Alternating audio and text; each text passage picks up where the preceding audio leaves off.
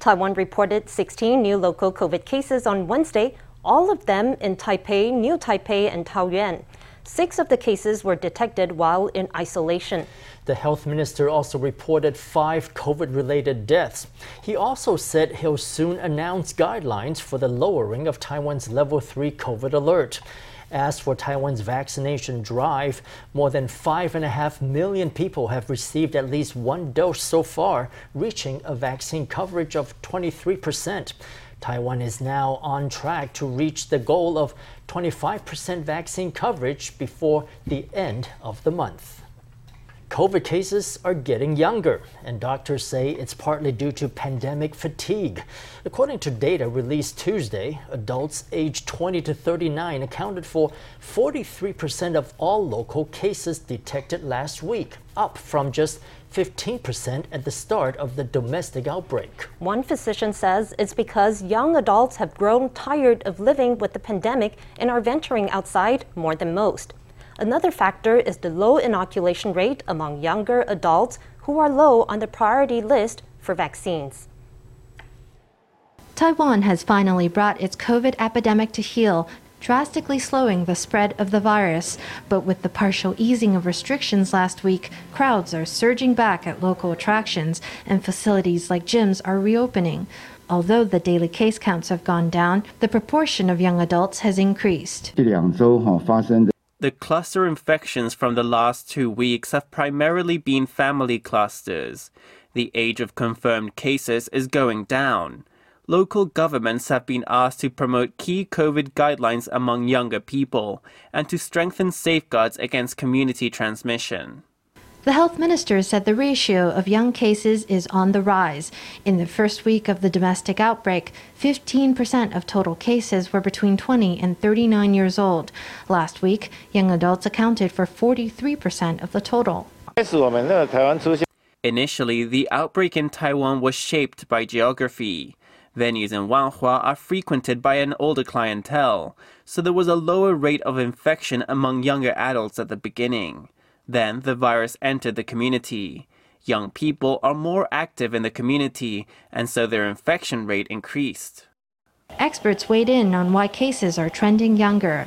With summer vacation and pandemic fatigue in full swing, young adults are venturing out more than before, raising their risk of exposure. There's also the matter of the vaccination rate, which is more than sixty percent for adults between sixty-five and seventy-four, and more than sixty-five percent for adults seventy-five and older. Meanwhile, most young adults are still waiting their turn. Among everybody sixty-five and older, the vaccination rate is about seventy percent. It's not very high yet, not yet above ninety percent. If young people become infected and come into contact with older relatives at home, they could pass on the virus. Doctors say Taiwan's epidemic is easing, and the level three alert is likely to be lifted on July twenty-sixth. But they urged the public to stay vigilant against the virus to prevent a devastating resurgence. Taiwan plans to open a diplomatic mission in Lithuania this year called the Taiwanese Representative Office in Lithuania. Weighing in on the name, K M T lawmaker Charles Chen said that calling it a Taiwanese office is not the same as calling it a Taiwan office. He said that the office's name carries less diplomatic significance than Taiwan's office in Somaliland, which is called the Taiwan Representative Office. But on Thursday, a former diplomat disagreed, arguing that the new office name is a diplomatic breakthrough. I disagree with lawmaker Charles Chen. At our representative offices in the U K and in Ireland, the T in T R O stands for Taipei, the name of a city. So we're going from using the name of a city to the name of a country. Even though the name of the country appears in an adjective, I think it is still a positive change. The former diplomat believes the name of the new office was carefully designed to include the word Taiwan, but not trigger an outcry from Beijing. He said that the new office opens according to plan. It could set a valuable precedent for future Taiwan offices. The twenty twenty-one Taiwan Expo in Vietnam launched virtually on Wednesday. The three-day event features one hundred ninety-five Taiwanese companies, and its online interface lets exhibitors easily network with potential buyers in Vietnam. Organizers estimate the show will generate more than thirty million U S dollars in business opportunities for Taiwanese products. Hello, everyone. I am James, and welcome to Taiwan Expo. It's Taitra Chairman James Huang dressed as a courier. Then he's strolling into a room presenting Taiwanese products. Amid the pandemic, the Taiwan Expo in Vietnam has gone online once again for its twenty twenty-one edition. Inside the virtual exhibition hall, vendors can directly chat with visitors. 等一下，画面右下角的讯息盒子亮了耶。 With COVID still sweeping the globe, the online Taiwan Expo in Vietnam has four innovative features. For example, exhibitors can hand out business cards to potential buyers. Vendors can obtain browsing data on the people that visited their stands. And organizers can customize online settings to match up vendors and buyers. 去年的虚拟的2020年 Last year, the virtual twenty twenty Taiwan Expo in Vietnam created more than twenty-seven million U S dollars in business opportunities. We expect that this year's business opportunities can exceed thirty million U S dollars. During the three-day online show, one hundred ninety-five Taiwanese vendors will showcase their latest innovations, even with the pandemic underway. Uh, If the epidemic in Taiwan can be contained effectively in the second half of the year, we hope that physical exhibitions and events can be held again. Over this period, we can look at how other large-scale physical events have been held around the world and what kind of public health measures they adopted. We can carry out a detailed analysis of all those aspects. The online convention lets sellers get in touch with new buyers straight from their factory or office. Through these virtual events, Taiwan businesses are staying connected to the world. Hong Kong's public broadcaster Radio Television Hong Kong has warned its staff not to refer to Taiwan as a country. An internal memo tells reporters to exercise, quote, a high degree of caution when reporting on Taiwan. It says Tsai Ing-wen should be referred to as a leader and not a president. And terms like country and the R O C are to be avoided. Taiwan lawmakers say the memo reflects the fact that Hong Kong has lost the autonomy promised by China under the one country, two systems framework.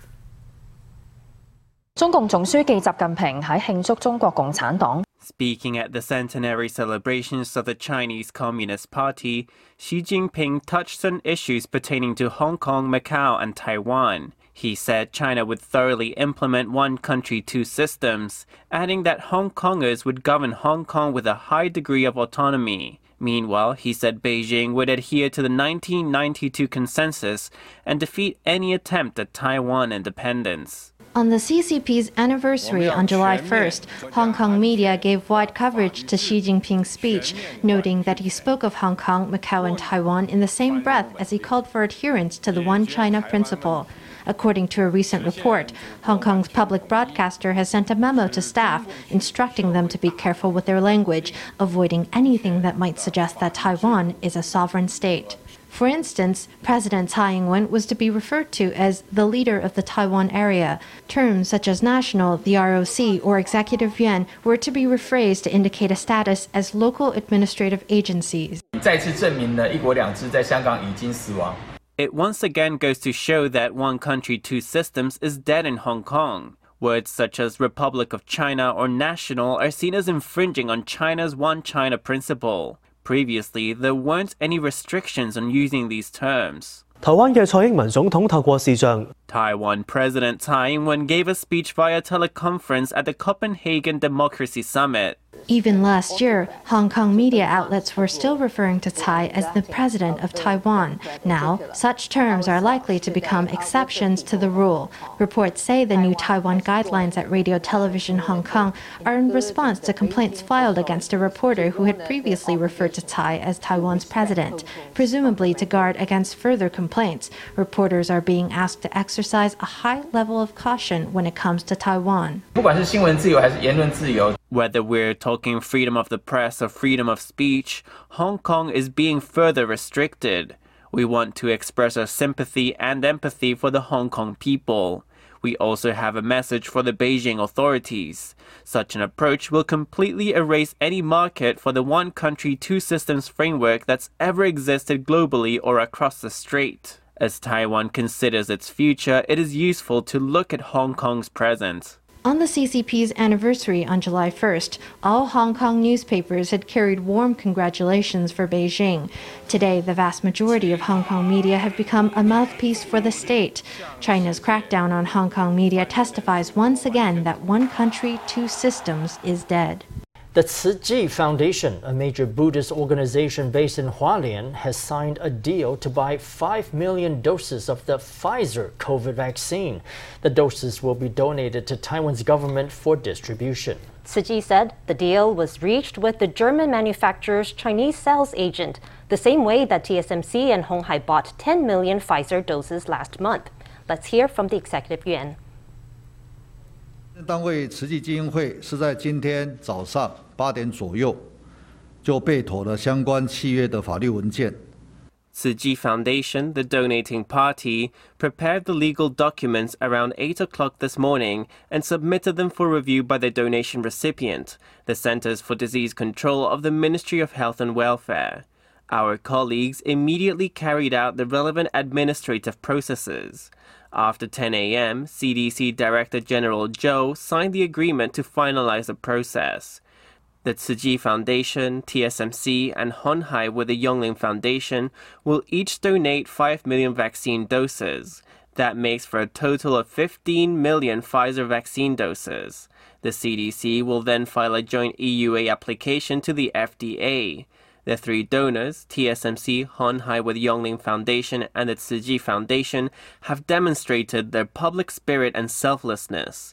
The government would like to once again express its gratitude and admiration.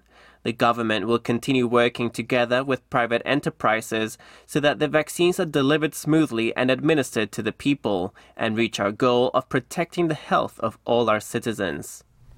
With the latest donation from the Buddhist group, Taiwan now expects to receive a total of fifteen million Pfizer vaccines. The government says that Taiwan's Pfizer vaccine rollout will include minors aged twelve and older.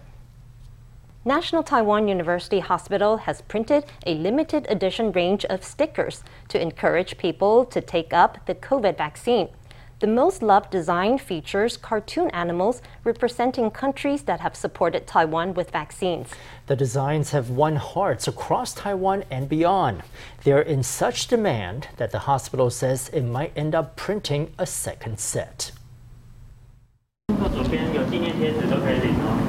To make the vaccine more fun, N T U Hospital has designed these I Got the Shot stickers. Their sweet designs went down a treat with these freshly inoculated visitors. On the sticker are countries that donated vaccines to Taiwan, so I think it's got some meaning. I really want to take extra stickers, but I'm afraid then people later won't get one, so I'll just take one. On this design, four cute animals represent their countries. The white stork is Lithuania, the Formosan black bear, Taiwan, the Shiba Inu, Japan, and the bald eagle, America. Above them all, a parachute. The sticker thanks Japan, the U S, and Lithuania for coming to Taiwan's aid. The first edition of the stickers is just five thousand pieces. A German journalist based in Taiwan shared the stickers on Twitter, joking that he had an idea for a villain for the next design. And he posted a photo of a German bear, quipping, "Sorry, Germany, you missed your shot. Next season, maybe?" N T U hospital administrators never dreamed their stickers would get so much attention. They came from an N T U ophthalmologist. He opened his own clinic after training, and he's very proactive. On his tablet, he started drawing some elements. I see some people are begging to take extra stickers to give to their friends or to send to friends abroad. The hospital confirms that if more countries donate vaccines to Taiwan, their representative animals have a shot of getting on the next batch of stickers. And with that in mind, let's expect a flurry of offers to rush in soon. The wedding industry is kicking into high gear with the partial lifting of COVID rules. Wedding dress photography studios have suffered particularly under Level three restrictions. We were introduced to one bride-to-be and her studio who are scrambling to get their shoot underway now that there's a chance. The bride-to-be considers dresses of every color. She's been waiting for this moment a long time. My My original photo shoot was scheduled for around May. That was when the level three alert began. The wedding was postponed many times. Now there's a partial lifting of restrictions, so I booked a new photo shoot as soon as I could to make it in time for the wedding. The level three restrictions have been a big blow to the wedding industry. This wedding studio has a considerable online following. Over level three, hundreds of couples had to postpone or cancel shoots. Now at last, rules are relaxing, and it's time to get serious about COVID-safe photography. During the shoot, we also have to protect our employees, so everyone does a rapid test at home first, including the couple and all the staff on site. Then we also have to fill out the health declaration from the Economics Ministry. The photographer checks through the files. The day before the shoot, everyone uploads the result of their test in a selfie, as well as their health declaration, in an effort to make sure no one has the virus. The company has lost millions in cancellations, rental, and staff costs over level three. They're jumping to get back to work, especially as many couples are in a rush. Some couples may feel they absolutely have to get their photos now because their wedding is booked for September or October. So seeing as we have to get the photos done, we're doing comprehensive work to protect everybody and guarantee it for everyone. This company has very strict standards for hygiene. They want to make the most of the easing of rules without becoming a site for the pandemic to spread. Queen of badminton Tai Tzu-ying is in Tokyo for the third Olympics. It has been five years since her last games, when she crashed out in the round of sixteen. This time around, she's going into the tournament as world number one in women's singles. Speaking to the Badminton World Federation, she says she's shooting for a medal at what will be the last major tournament of her career. The Queen of Badminton is in Tokyo for her third Olympics. Due to the pandemic, Tai had been training in Taiwan since her three back-to-back tournaments in Thailand at the start of the year. During this period, she adjusted her training to enhance adaptability on court. I can actually put more emphasis on other off-court training. For instance, agility, high-intensity training, and we play other games such as beach soccer. At the twenty twelve London Olympics, Tai was only eighteen years old. She fell in the round of sixteen in a matchup with Chinese ace Li XueRui. At the Rio Games in twenty sixteen, Tai crashed out again in the round of sixteen, losing to P. V. Sindhu. But since her showing at Rio, Tai has improved by leaps and bounds. Today, she's ranked world number one in women's singles with more than one hundred thousand ranking points. She also holds the record for the most weeks at the top, beating out the one hundred twenty-four week record set by Li, her old Olympic opponent. Now unrivaled in the world, Tai says her sights are set firmly on an Olympic medal. I think that the Olympic Games are a sacred and very significant competition. That's why I really hope that I can win a medal. As for this Olympics, I feel that I've reached a satisfactory level in match performance. Tai previously said she might retire following the Tokyo Olympics. Now that the postponed Olympics have finally arrived, she says her mind's not fully made up. This Olympics will be my last major tournament before I hang up my racket. I have yet to decide if I will continue to play after the Olympics this year. I have not made a firm decision. It's been five years since the last Olympics, and Tai has come a long way in her mental and technical game. She's hoping to make it to the podium of the world's highest sports battlefield. The critically endangered Taiwanese salmon is one of Taiwan's unique species, and scientists are now celebrating its growing numbers, thanks to the work of conservationists. Over four years, scientists and volunteers have released salmon into streams on Hehuanshan in an effort to increase their numbers, and studies show it's working. Conservationists carry salmon fry on their backs in a hike over the mountains to reach the streams where they'll be released. At Hehuan Creek, in various locations nearby, scientists and volunteers release the fry. They'll return periodically to monitor the population. In two thousand twenty, Xueba National Park conducted a survey of the wild Taiwanese salmon. finding the population at a record high.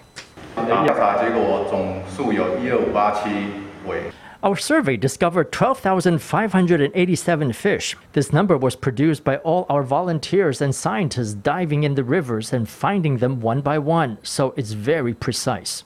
In two thousand seventeen, Xueba partnered with Taroko National Park to release four thousand six hundred fifty salmon into Hehuan Creek, making it the site of the second largest salmon population in Taiwan. Over six thousand seven hundred salmon live in the Qijiawan Creek. In November twenty seventeen, we started working with Taroko National Park on the fish release in the Hehuanshan area. Last year's survey showed almost five thousand at Hehuan Creek and almost seven thousand at Qijiawan Creek. So this is a very important release site and a successful location for us. With little human disturbance or destruction, Hehuan Creek has proved to be a great home for Taiwanese salmon to thrive in. Scientists hope the endangered fish will even swim happier in the years to come. Typhoon Infa is slowly approaching Taiwan at a speed of eight kilometers an hour. A sea warning was issued at eight thirty this evening, and a land warning could come as early as Thursday afternoon. The Central Weather Bureau says Infa has been drifting north, reducing the probability of a direct hit on Taiwan. But the slow-moving typhoon is expected to come close enough to bring strong winds and sustain heavy rain. The worst of the impact is expected on Friday and Saturday, with torrential rains forecast in northern mountainous regions.